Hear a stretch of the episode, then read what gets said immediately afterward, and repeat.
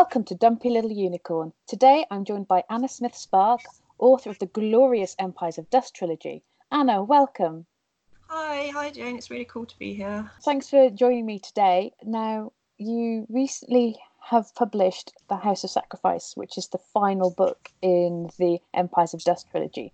How does it feel to have completed to have a completed trilogy out in the world? Oh my goodness, it's it's so strange. It's such a weird feeling. I mean, the books.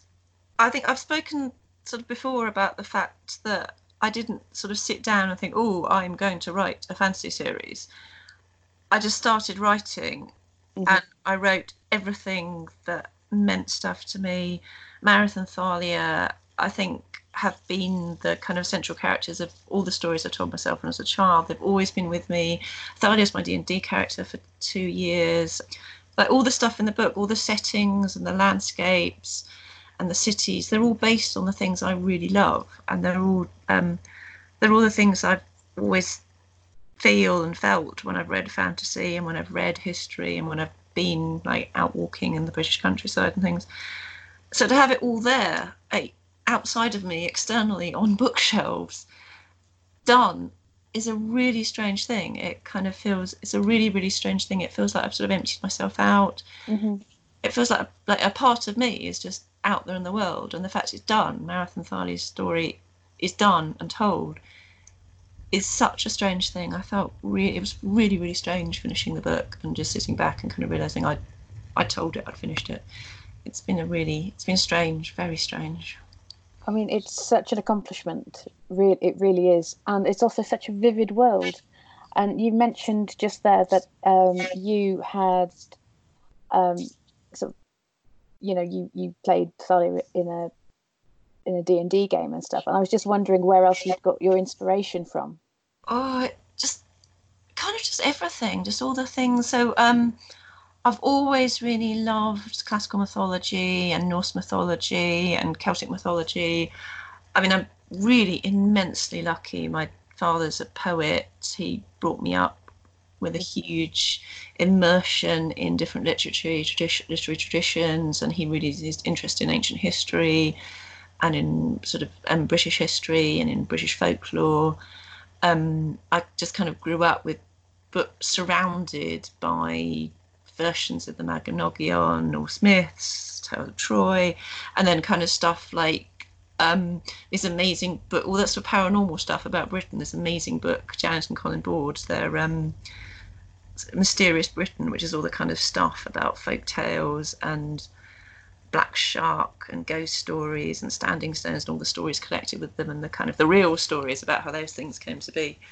And I just kind of grew up with all that stuff. We used to go on holiday in Cornwall every year and we'd be kind of out walking the countryside and I'd have read these books which all talked about, you know, the Cornish owl man and kind of folklore around standing stones and St Michael's Mount and things. And then I've been reading the Mabinogion and all of that stuff just kind of was just always there. So um, when I was writing, it all just came out. I studied classics, and obviously there's a lot of class allusions to classical texts, the Iliad yeah. and Greek tragedy. So I studied those. I've seen quite a few Greek tragedies on stage. I had to translate bits of the Iliad from Greek to English. That amazing passage where Achilles appears on the plain of Troy to avenge Patroclus in his new armor and he's shining like the dog star Sirius, um, which obviously I quote, I sort of reference quite a lot in the book, but um, yeah. I had to translate that from Greek to English under exam conditions in the American church on Tottenham Court Road with someone practicing the trumpet in the next room, which okay. is not I would recommend to anyone and scars you for life. I can imagine it would. So, yes. um, so yeah, it, it does sound like you had quite an idyllic childhood with surrounded by all these mythologies and all these books and all these stories, and it's it's all sort of percolated away. Yes, yes, definitely. Yes, I mean, well, my, I mean, my dad writes. A lot of his friends are writers or poets or kind of otherwise involved in um, sort of some involved in publishing things. So yeah, it was just kind of perfectly, perfectly normal to write and to think want to write. It was it was an absolutely amazing childhood. I'm so incredibly grateful, constantly for the kind of depth of richness I had. when I was growing up, Mhm. and and actually horribly aware how much children's education now is stripping all that magic away from reading. It's just so depressing. But anyway, Oh yeah, it, it's it's being stripped back to just the bits and pieces and the, the literal mechanics of it, but there's no beauty in it. And that was one of the things that really struck me about your writing, is your subject matter is is incredibly dark, but the prose is absolutely beautiful, and um, yeah, it it's it's one of those things. I think that if if children aren't given a love of language, then they don't you know necessarily want to read they don't want to sort of engage with language in the same way that you know um, that you can yeah, no, I mean, yeah, again, I was just so lucky to be exposed to so, oh, such a wide variety of language, huge number of books, and sort of art from a really young age. And yeah, and it was incredibly privileged, but it's also it shouldn't be a privilege. It makes me so sad. My daughter actually came home from school a while ago in tears because they've been taught that the, the first page of The Hobbit is not a good introduction to a book because it doesn't obey some rules that someone had set up for how a book should begin. Because obviously it begins with that incredibly the, the waffle info dump about hobbits. Yes. Just, oh, she was just heartbroken. you know, that kind of yeah. If you never teach people the glories and wonders of language and just reduce it to this kind of bizarre grammatical stuff, she comes home talking about grammatical terms that oh, I I have a PhD in English and I don't have a clue what she's talking about. but that's what it's all reduced to now, and it oh, it makes me so sad. But yeah, just that kind of just experiencing fascinating, strange things and strange stories and things is so important to me. And yeah, I mean, actually, dark stories are often very beautiful. If you read the Norse myths, they're so so raw and unpleasant most. Mhm. but they're so beautiful. They're just incredibly beautiful and striking and powerful and things like beowulf and they're incredibly striking powerful stories. They are just very very dark and sad and bleak. And i really wanted to bring that across. I wanted to kind of i mean it kind of it was in it. I couldn't help it. I just sort of wrote the way i always write. I've always wanted to write. I've always sort of seen that's always been the way I've written. But yeah, no, it was just a kind of very natural thing. But it was the privilege, this incredible, the, the product of this incredible immersion in language I've always had. so um, i've i've read the first two novels i haven't quite got around to the third one yet but i'm really looking forward to it how would you describe your work to someone who hasn't read your work before Oh my goodness. Um, it is very poetic. It is quite complicated. Um, it's ta- it is taking a very very simple traditional high fantasy narrative, the narrative of the kind of the young man's quest, the hero's journey, and doing stuff with it. It's it's almost kind of mythological. It's not like a lot of modern fantasy novels in some ways. It is quite kind of mythological it's been compared to people. It's often it has been compared to people like Michael Moorcock and even Ursula Le Guin, which was that was the most incredible moment. but yeah, that kind of quite complicated literary poetic form of fantasy, um, which makes it sound makes me sound so appallingly like myself. I talk about myself like that, but I can't help it. That was, um, but yeah, no, it's kind of it's not probably a particularly easy read in some ways. Um, there are there's this famous review I have where someone took the book back after they'd read the first half of the first page, and they went all the way back to the bookshop to demand their money back because they said it was unreadable, which I'm quite proud of. Um, but yeah, it's um, there's a wonderful uh, a you know those reviews that people in Waterstones can put up on the bookshelves, Yes. Poetry Spare book. There's um, one in Waterstones Bloomsbury. Um, had a thing. They had a thing up on the shelf for my book saying, uh, "Joe Abercrombie meets Leonard Cohen in a particularly filthy public toilet," which is. oh that's wonderful. I do a lot of my writing for Leonard Cohen. Actually, I adore Leonard Cohen. Um, oh i do too yeah, and there are some sneaky references to his songs in, in the books, and yeah, no, was just, that was just just mind-blowingly wonderful, and does so does sum it up perfectly, I think. Okay, now do you have a reading for us today? I do have a reading for you. Yes, I'm actually going to read you the first chapter of the House of Sacrifice. So- Okay, lovely. Right. So, okay, first, a very, very brief bit of context just for anyone who is entirely unfamiliar with things. This is a short chapter, which is the the point of view character is a woman whose husband is a great king ruling over a an empire, a world empire. So, the House of Sacrifice, Chapter 1. Hail him, behold him, Wolf Lord, Lord of Carrion, joy to the sword that is girt with blood, man killer, life stealer, death bringer, life's thief. King throned, glorious his rule, the seas and shore, the stones of the mountains, the eagles, the fleet deer, the wild beasts, men in their cities, rich in wisdom, all are bound to him. His word is law. With bloody hands he governs, sets his rule and his measure, a strong tree, a storm at evening, the sun rising up to swallow a ship, the night coming, the sudden light that makes the eyes blind, the flood tide, the famine, the harrowing, the pestilence, king and warrior, golden one, shining, glorious, life's judgment, life's pleasure, grave of hope. The city of Ethalden, that is the most beautiful place on all the black earth of Irlast. Its towers are made of pearl and silver, its walls are solid gold.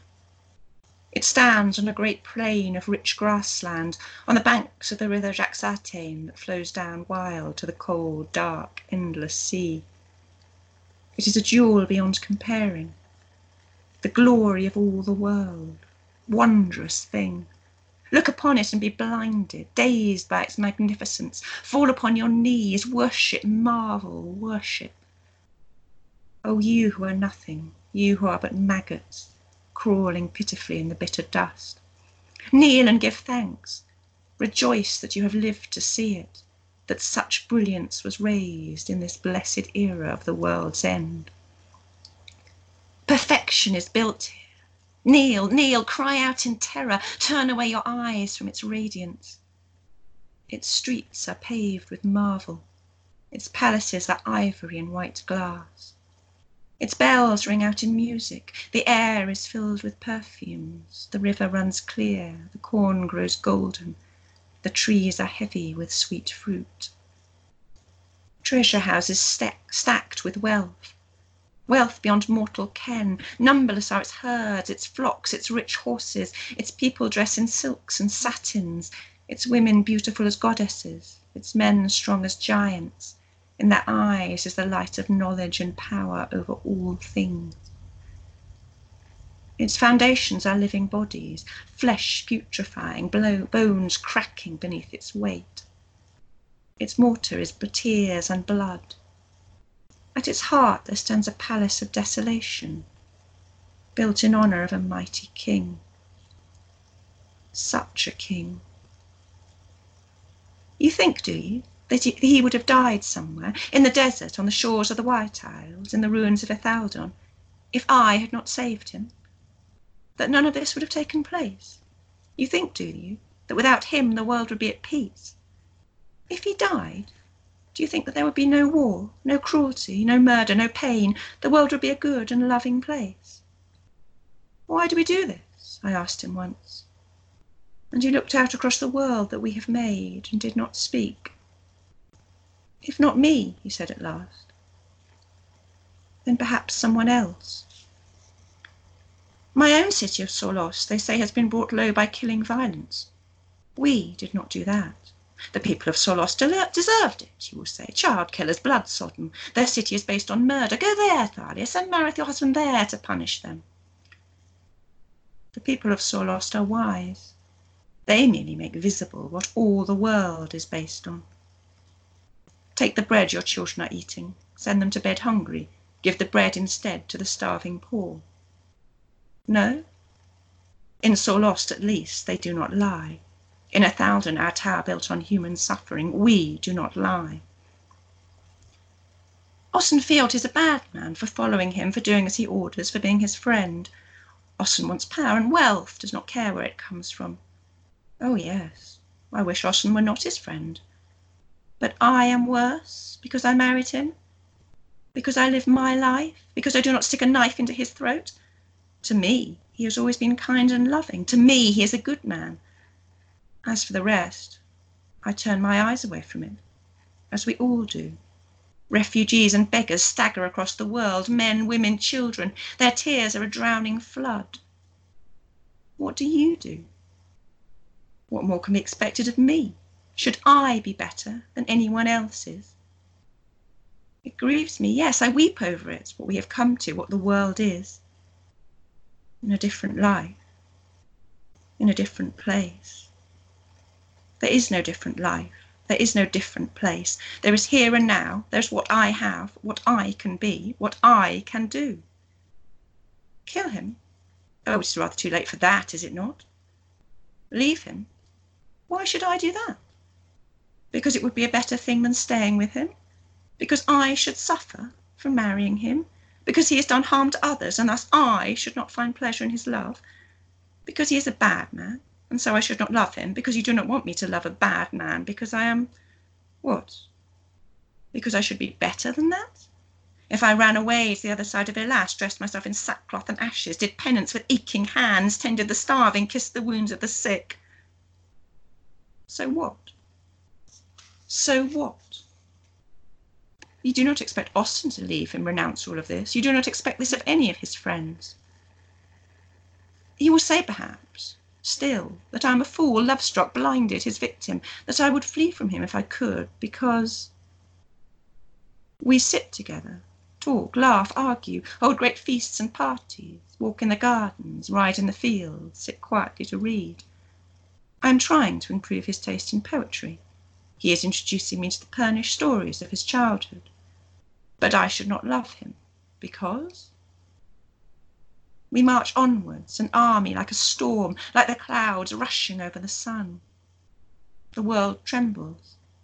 The men in their bronze armour sing the paean, hold their heads high, smile as they march.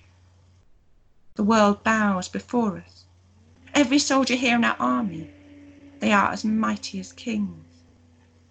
Life is good. Life is joyous for them.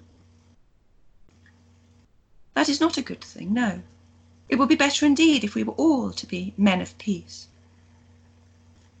But we are not men of peace. I will not be blamed for living my life.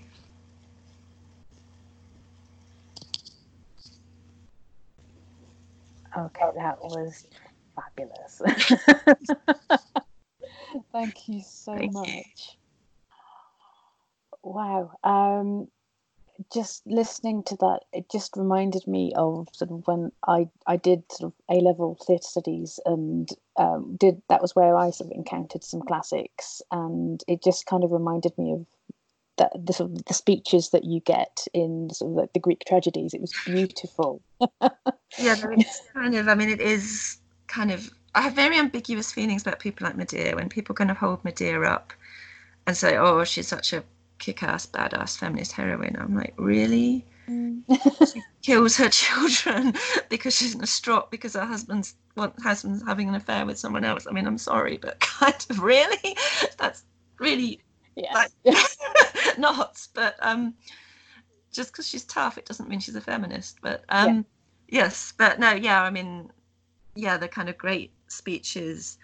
I saw an absolutely amazing production of the Agamemnon, where um, Clytemnestra's kind of the scene. You have the they had the classic thing with the screen with the stage moving around the revolving stage to reveal Agamemnon's body, and there was Clytemnestra standing over him, and she was actually wearing a Phrygian, the Liberty cap, like um, Marianne's wearing in the Delacroix painting. And I mean, again, one wouldn't want to claim Clytemnestra some amazing feminist hero. She, um, no.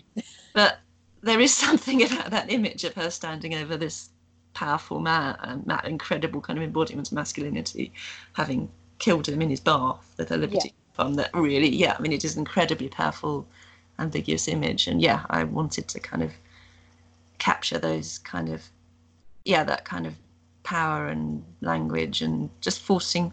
It's not so much I want people to kind of think, oh gosh, yeah, I can really see where she's coming from, as question their own attitudes to what they do and the kind of the criticisms always made of Thalia is oh she's so stupid you know why is she doing this? Why is she put up with this? And that kind of well what would you do? And why should she do any differently? Why yeah, should you expect her to behave better somehow than anyone else? Yeah. It's um yeah she's actually she's kind of a lot of that actually comes out of me um it was a couple of it was a couple of years ago when there was that when there was a coup against Robert Mugabe, and it was at the same. There was stuff about Grace Mugabe, and there's a lot of stuff about Grace Mugabe, and it was the same time as there was a lot of stuff about Melania Trump. Before she was really kind of when she was being seen very much as a victim, there was all that. Yeah. yeah you know that kind of Melania blink if you need help stuff. Yeah. She must, you know, kind of she must be kind of somehow Trump must have somehow tricked her into marrying him, and she must be a prisoner, and she was terrified to leave him. And then it's kind of was contrasting that with the coverage of Grace Mugabe, who similarly is a woman who married a much who was married to a, sort of married a much older, very politically powerful, very powerful man. As far as you can see, he essentially Mugabe, Robert Mugabe, essentially married her because she was extremely attractive. Mm-hmm. Um, and both of them are and the treatments the difference between the treatments of the two of them that melania must be this kind of victim she must need help she must be in sort of trapped in this marriage and grace mugabe must be this evil scheming manipulating woman. And both of them are kind of thinking well actually personally they're probably both having pretty good lives in some ways. I mean yeah but that's an interesting sort of bias isn't it? Sort of like yes yes, I mean, I think it's fairly obvious what the Yeah. difference between Melania Trump and Grace Mugabe might be. yeah yes. it, it's one of those things and you think oh people are still going there and it's Yeah. awful Yes. And all of that, I wanted to kind of really, I did want to kind of really go out there with Thalia that she is, she does, her role in the story is this very traditional, she's the love interest. She, her entire role is in some ways to be the traditional love interest, but it's that actually that kind of taking that from what's her perspective on this, what what's she getting out of this, how does she feel about the position she's in, and the fact that she's got this kind of strange position as essentially as kind of incredibly powerful because she's someone else's because she's someone's wife and i wanted to really unpack that and look at what she was and what she was doing and kind of in the same way that actually things like the medea and yeah and the agamemnon and things do when they take women in an incredibly misogynistic society and look at it not necessarily saying hey this is a great way to be but hey this is asking you to start to try and think about this can yeah. think about how you think about how these how you would be as a person in this situation and not so easily just kind of condemn or kind of say you'd be better. I remember, I remember this absurd column in the Guardian's Woman page saying, "Oh, it was after all that awful stuff. I mean, all sorts of hideous stuff about the essential what the concentration camps, basically on the American Yeah. southern border." So this woman sort of saying, "Well, Melania must leave Trump now." And I, what, what, what, what, what?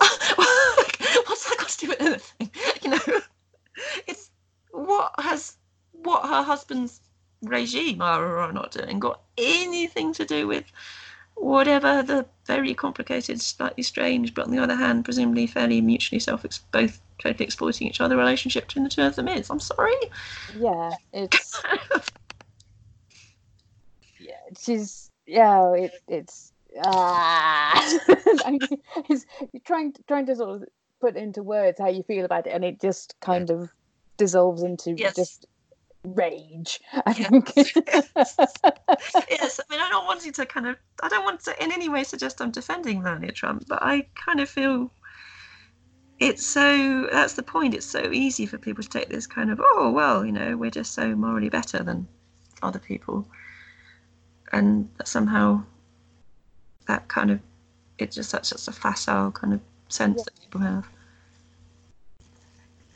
okay so i have another question, and that is, um, what what are you working on next? Uh, have you got any any new projects on the go, and are you allowed to talk about them? I'm kind of on the really early stage of stuff. It really took me a long time to really get my head together after I'd finished the the series, um, because it was such a, I mean, it was draining. The Yeah. the third book, I went into some really, really personal places. Um, there's some stuff in it about women and children that is incredibly personal. Um, and yeah, I did kind of go into some really, really kind of intense places. It took it took a lot out of me. The third book. It was wonderful to write, but it did take a lot out of me. And then it wasn't like because I didn't sort of think I am going to write a fantasy st- series.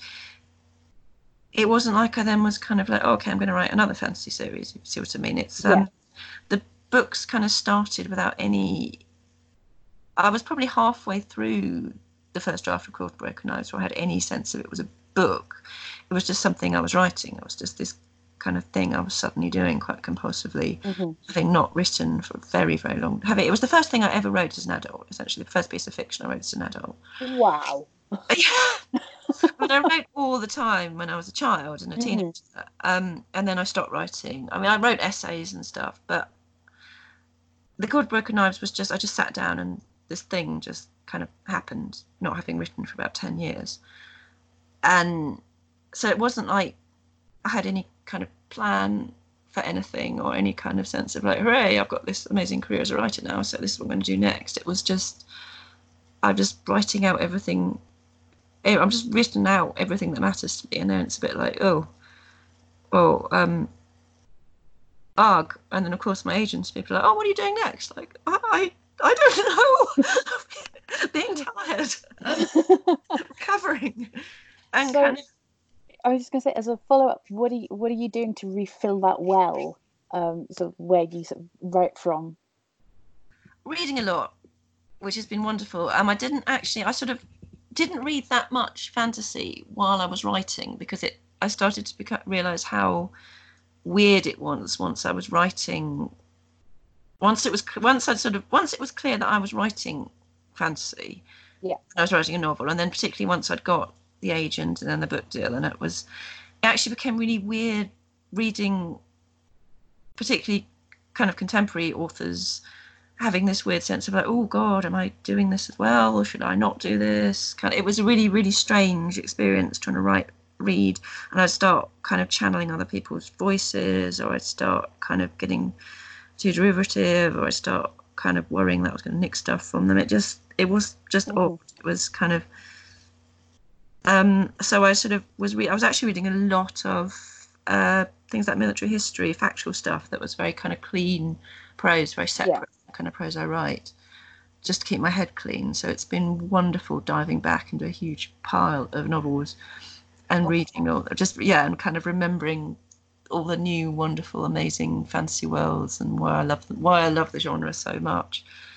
Well, that's Just the next. to read. So that's the next thing I'm sort of moving on to. So, what have you been reading? Oh goodness! Actually, I've been reading a lot of the really kind of classic stuff like Moorcock and um, uh, what oh, I read. Actually, I read M. John Harrison's realist novel Climbers recently, which is um, it's a sort of there are clearly similarities with his own life. The main character is called Mike. It, kind of how much you take from it as gosh, this is M. John Harrison's life. I don't know, but it's. I mean, you, I just forget having not read Viriconium for a while just how unbelievable um, his prose is and just how it's just uh, I had this wonderful moment. I promised actually I promised Steven Erikson I will introduce I will get him reading M. John Harrison because he did not know of M. John Harrison. I, I managed to I have, was um, told Steven Erikson that Steven Erikson's own books are but a footnote to Viriconium and he must read Viriconium, which, which was good. Um, but yeah, no, actually at the moment I'm actually reading uh, Michael Moorcock's The um, History of the Runestaff, which is Right. just awesomely cool. Just kind of like again, just why I love fantasy, why I've always loved fantasy. Just kind of just so so far out there and just insanely insanely madly beautiful. Excellent. And um, so this is kind of moving on to the part of the podcast where I ask sort of you the questions that I ask everybody. Yes. And um, that was the first one. So the next question is, um, what do you listen to, or what have you heard? Oh, in terms of music or mm, yeah, or anything. Music. Okay, so I actually have lucky CDs that I listen to when I'm writing, which means I barely, I always, I basically, I listen to the same about three CDs all the okay. time. Um, so I listen to a couple of Leonard Cohen CDs. The one called Various Positions, which is just superb. It's got this wonderful song about um, uh, someone who's kind of a, the captain who's um he's they're in a they're in a war and they this is wonderful line. I don't, don't even know who we're fighting for who we're fighting or what for. And this it's just this kind of lovely incredibly cynical song about life. And um, yeah no I love Leonard, Leonard Cohen. I listened to Leonard, a couple of these Leonard, a couple of Leonard Cohen albums. And a band called uh, Sol Invictus who are industrial folk. Yeah. They're just superb. Tony Wakeford, I'm kind of honoured to say, is a Facebook friend of mine, and I've sort of spoken to. I sent him signed book plate. Um, the third, one of the the final part of the Court of Broken Knives is called The Blade, and that's in honour of his album, of their album The Blade, which is a piece of industrial folk, essentially. But It's an album essentially about communism and fascism, and them both just kind of crushing human spirit. Yeah and it's um, they're a very misunderstood band. They have been considered to be a band of the far right, which because they sing about the death of Europe and the kind of ruin of Europe, and they use imagery like the kind of destruction of Europe. But mm-hmm. of course, the point they're making is that Europe is destroying itself. It's not. It, it's you know look yeah. at Western look at what Western culture's doing. It's kind of it's they kind of use it. They're kind of pointing out that yes, everything is dying and collapsing, but that's that's not quite to do with the thing that somehow certain people seem to have managed to convince us all that. Yeah. So anyway, some of us anyway that it is. It's um. Yeah, so they are, but they are just again their lyric. Tony Wakeford's lyrics are so beautiful, so haunting, so powerful, just and very, very, very bleak in places, very nihilistic but he he's a romantic. I'm a romantic. That kind of terrible notion, haunting notion that love probably will end horribly badly. Your heart will be broken, but that love still is the only thing you can cling on to. That if that that is the only thing that can somehow make that can save and love can save everything. It's just it will also inevitably lead to just pain yeah. and suffering. It's that that knife edge that it's always worth it. It's always worth loving and being loved, even though there'll always be pain. That's that's the kind of a root of Tony's writing, and he's yeah no he's a he's an absolute genius. I love his CDs though, and um, yeah that's that's about all I listen to. Okay.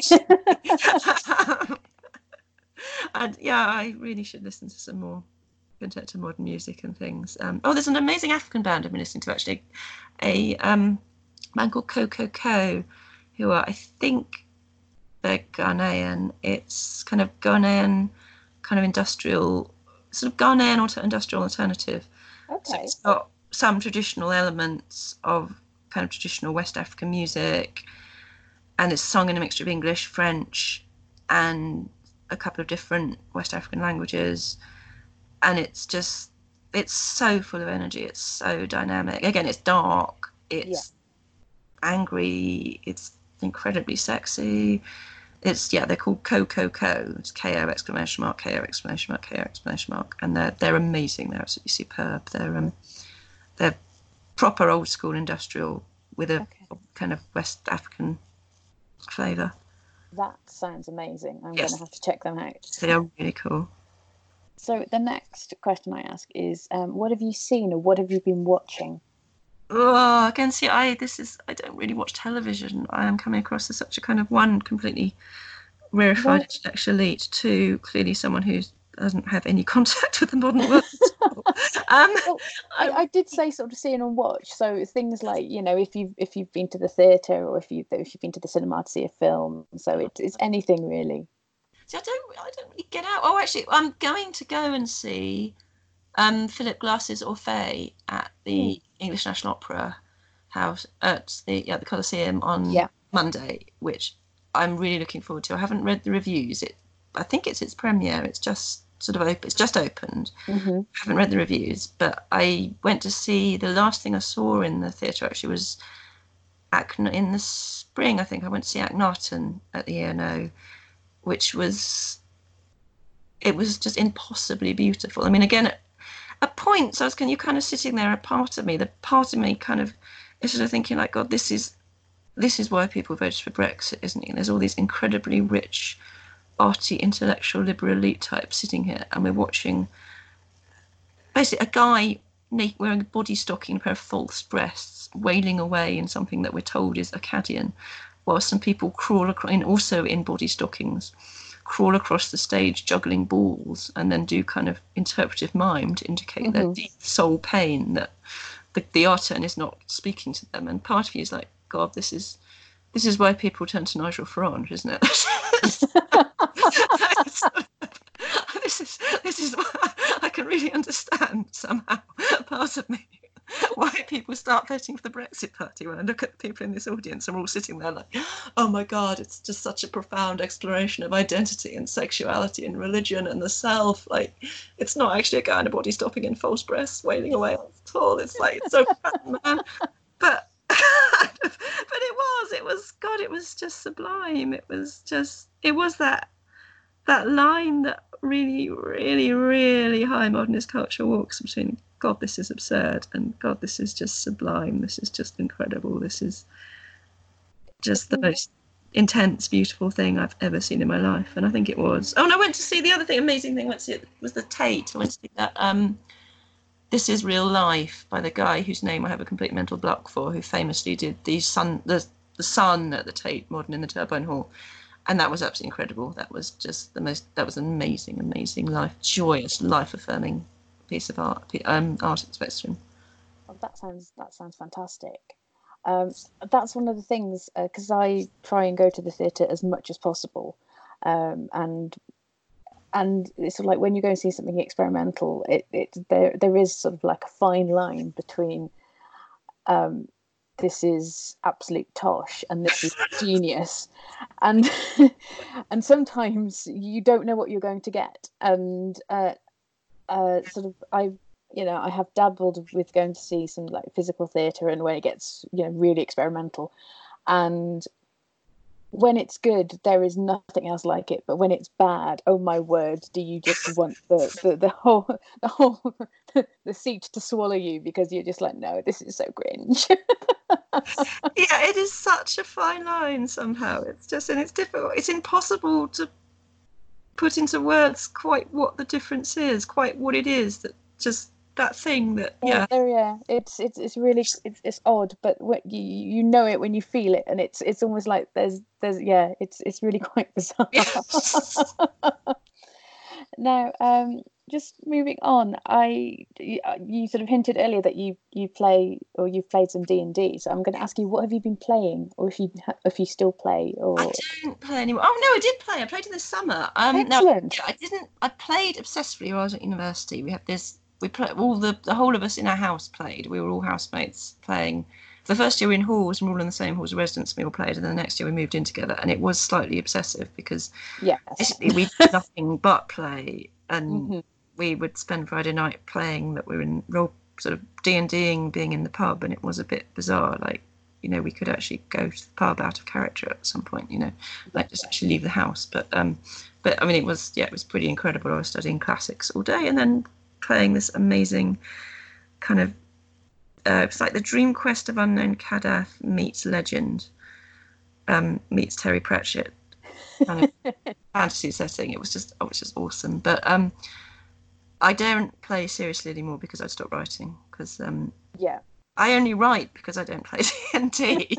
So kind of, if I got back to playing D and D, it would be great. But I wouldn't get, I wouldn't write again ever. But um, I yeah, I played over the summer. I did this bizarre D and D pop podcast that a guy called Joel Cornwell does, who is he was the Twitter account the Milliverse, Oh, which right. is Yes, he used this Twitter account, which it, for one for a while it was really popular. It was Yes. in um, yeah, it was in it was being mentioned in all the broadsheets and things. It was um, it was this Twitter account that was just basically pointing what the world would be like if Ed Miliband had won the Yeah. yes. If Ed Miliband had not eaten that bacon sandwich, basically. Yes, basically. Yes, it was such a. I think Joel had to stop in the end because it just got too painful. It was just. yeah. yes. Meanwhile, in the Milliverse, the great issue of the day, the country is divided over whether you put ketchup or baked brown sauce on your bacon sandwich. And, um, kind of- but yeah, so he did this bizarre D and D campaign where we were the party plus various plus a special guest star is sort of working slowly working to get a candidate elected for general election. I think I think he was going to have a general election in his D and D world coinciding with the general election that's happening now. But of course, I don't think he's got the time now because it was quite sudden. Yeah. Um, but yeah, they're going to do some kind of election night special, and um, yeah, that was it was completely bizarre, and I have never worked out what actually had anything to do with politics at all because it really didn't. But it was that was completely that was a lot of fun, and ended up with a um, a giant octopus called Crime Squid, even though it was a giant octopus that we were going to feed a we were going to defeat it if we were going to defeat the super bad guy by feeding this giant octopus a very strong laxative and seeing what um, it was that kind of level of I was introduced with um with having had no having had no kind of preamble at all. I was introduced with the, the party was walking past a house and they noticed the house was full of rice and someone was pumping the water the house full of water which made the rice swell up and expand until the house exploded. And my guest star character surfed out of the house on a sort of wait, tidal wave of rice and appeared in front of the party who then sort of asked me hello what are you doing? To which i had no reply. Oh, that that sounds like an absolute hoot. Um, because and you want to come up with a witty retort that you can make in that circumstance. That's one of the things I find really hard with role playing is is I, I I really just struggle to just come out with things instantly. I, I sort of I get really really flustered and nervous. But I, I've I've gone back and I've started playing again and it's been so much fun. So it it, it it's really nice and it it there just just seems to be such a high correlation between the uh, sort of authors who also uh, role play and I find that fascinating as well. Yeah, I mean, it's all just different ways of telling stories. Yeah. Um, yeah, and I mean, I, I'm really amazed by authors who can do both because I couldn't live in both worlds. Um, Mhm. I actually remember explaining to my, having trying to find a way of explaining to my boss, my sort of evil boss. I've got a wonderful boss at the moment. I had a very evil boss a couple of years ago, and trying to explain to her that she couldn't possibly expect me to hold all kinds of things about, you know, how last week's planning meeting could possibly impact on next week's logistics meeting and how you know holding different work areas and meetings and things in my head to have some kind of aha well you know if you refer back to the totally different meeting i was in last week thing that you're supposed to do in meetings and Mhm. your coherent thinking and strategy and all that. Because how could i possibly expect to think about have all that stuff in my head when i had my own world in my head? I had the entire world of um, the second apocalypse in my head and I had the whole world of Game of Thrones in my head. I mean, how could I possibly expect to remember anything else? I was having to remember all these complicated genealogies about different noble houses and work out how could I possibly mix. And you know, having I had to, I had three different entire world geographies in my head that I remember. How could I possibly expect to remember anything beyond that? And D and D would just be a step too far. Being Yeah. immersed in another world would just be a step too far. Oh, that, that's just a brilliant image. so, um, we, we're sort of coming to the end of our interview, and I'm just going to ask you my final question, which I ask everybody, and uh, you can interpret this in whichever way you like. And it's what needs more love? What needs more love? Love. More what? Sorry, More love. more love. Yes. Ooh, um, what needs more love? Uh, I agree with many things. Um, the European Union. Um, yes, I mean, yes, I mean, I genuinely, all these kind of arguments about oh well we'd be financially well we'd be financially slightly better off or worse off. Oh well we might be one percent worse off on GDP if we leave the EU so we ought to stay in the EU I mean God that's just such a pathetic argument. The argument is the European Union was founded to stop people going to war. Yes. What is not to love about that concept and not to say hey that's kind of worth preserving it might have its flaws but that's basically a club formed to keep people being friends. What is not to love about that idea? But um, what else needs more love? In the genre world, Mike Fletcher needs more love. My dear friend Mike Fletcher, who wrote Beyond Redemption, which is, again, an incredibly political, he doesn't present it as political, it's a completely bonkers. It's like the bad taste of the epic fantasy world. It's completely insane. It it apparently he, he he got his agent because she read a particular scene in the book where they're making soup and she was herself eating soup and she nearly threw up and that was the point she knew she had to sign him it presents comes across as absolutely just kind of the most just it's like bad taste slot comedy horror epic fantasy but it is so important politically actually it is so so mike is he's like me he's utterly cynical which means he's kind of pointing out how the world really is. It comes across as utterly cynical and nihilistic. But at heart, it's about how wonderful people are and how actually we're all absolutely flawed, deeply, deeply troubled, deeply, deeply messed up people. And the kind of basically the, the hope for the future is and the people who actually realise that. And it's just they're magnificent books, they're absolutely magnificent books, Mike's books, and everyone ought to read them. Um, what else needs more love? Uh, Deborah Wolf also needs more love. She's another fantastic grimdark author. She writes sort of really cool grimdark feminist novels. She needs a lot more love. Mm-hmm. Um, just yeah, um, all the books, diverse, interesting, exciting fantasy yeah. books. I saw another thing kicking off. Great thing, a guy, um, wonderful guy called Stuart Hodson this morning, today at some point has called out Wired for um, all their list of top their list of top fantasy and science fiction for this year, which is called out as being all dominated, as being hugely dominated by white men, which she's pointing out is just absurdity in this time. And it is. Yeah, if you look at the people who've been published, they put Margaret Atwood on there twice, so that's all right. But um, okay. if you look at, you know, if you look at the just the gamut of books that have been published this year by some amazing people writing some really amazing, interesting stuff that isn't. Not. Yeah, have they not seen the Who Won the Hugos this year? yes, yes. and you know the um. So um, I mean the um, the Campbells, the Campbell. It's not called the Campbell anymore. The the what is it called now? It's called the.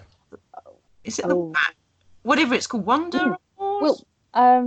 It was called the Campbell at the time, but yeah. if you look at so the shortlist for that was all women and I think I'm right in saying almost all of the none of them were kind of white Anglo-Saxon Protestant women.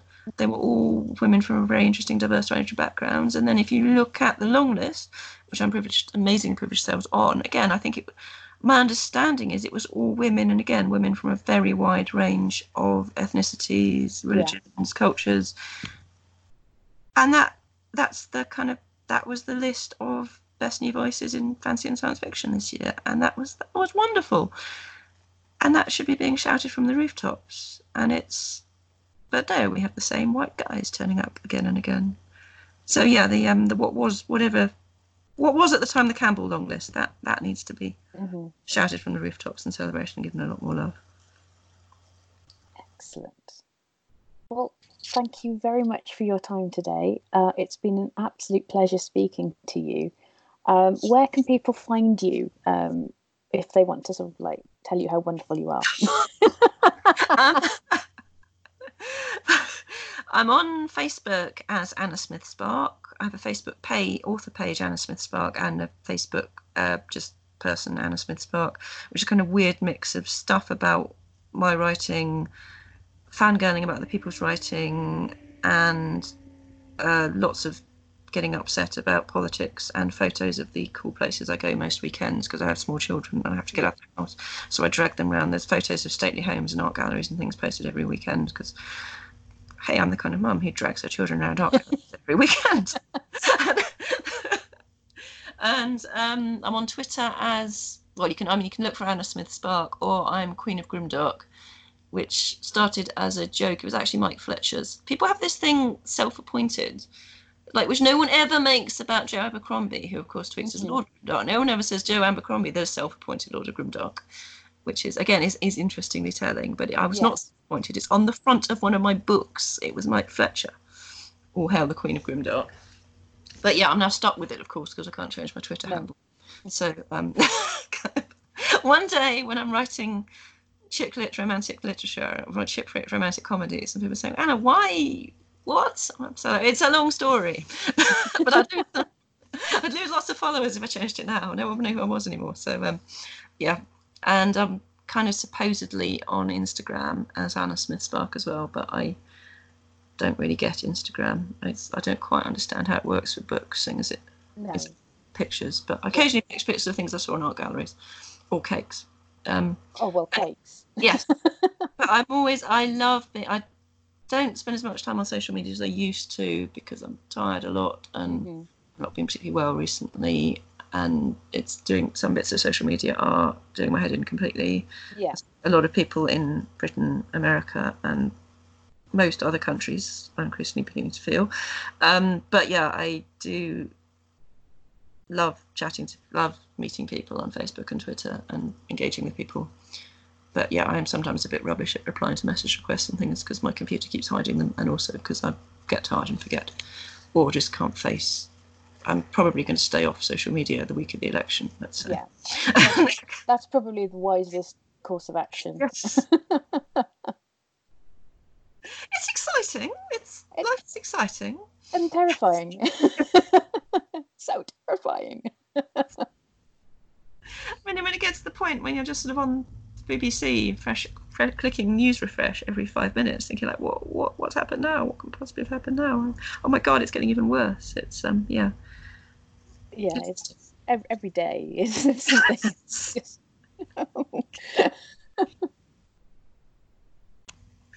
Yeah, I was actually I was remembering um, remember a friend of mine complaining. So, someone pointed out it all started with David Bowie dying. Was, was it the beginning of it? Twin, I can never remember now how long ago it was. Was it 2016? There was I like th- think it must have been because there was that was the year of death, wasn't it? yes, it? that was the year. Yes, so David. Everybody died. started. Everything was just going along perfectly normally, and then suddenly David Bowie died, and then the same week Jerry Hall announced she was engaged to Rupert Murdoch, and just nothing ever recovered. No, That was what started it all. It was It- David that- Bowie yeah, It's, we're definitely in the darkest timeline. yes. I remember someone complaining at the time on social media saying, like, look, can we go back? Can we kind of go back a couple of weeks here? Just rewind time a bit because it's all a bit odd and weird. And you're like, oh, those innocent times when Jerry Hall marrying Rupert Murdoch was your idea of weird, bad news. yes. Oh dear, yeah. oh, so one day it will be better again. It must be. It can't carry on. Actually, someone points out I've been watching. I've been watching the original series, original Star Trek, because mm-hmm. that, it's just. And again, I'm sitting there, and it's like, what happened? What happened to that idea that technology might think make things better, and that you know, we could use technology to alleviate poverty and get rid of intolerance and racism, and just you know, we could all just be happy in a nice. We could all just be nice to each other in a nice world. I mean, how did that become such an inconceivable idea? But um, but someone pointed out recently because I was saying like, oh God, they were sort of pointing out that actually uh, there's all that stuff about how don't we have doesn't there have to be a nuclear war or something for the Federation to emerge? That basically we are the sacrificial lambs living Yeah. through the dark times, and then in the future our great great grandchildren will build the stuff that will build the Federation, and it will all be wonderful. It's just um, unfortunately we won't be there to see it. So No. we can take comfort that our suffering may have may may lead to no a great some great end, but um, it's just the kind of suffering of the people who will not see the end. Yeah. Oh. well, brilliant. Anna, you've been an absolute gem today. Thank you again so much for your time and giving such a wonderful reading and, you know, joining me on a on a dark sort of Thursday evening to to talk about, you know, your work and everything. And I just want to say thank you very much. Thank you, thank you for having me. It's wonderful. It's really it's it's lovely to do it, and thank you, thank you for thank you for asking really interesting questions as well. And Oh, well, good.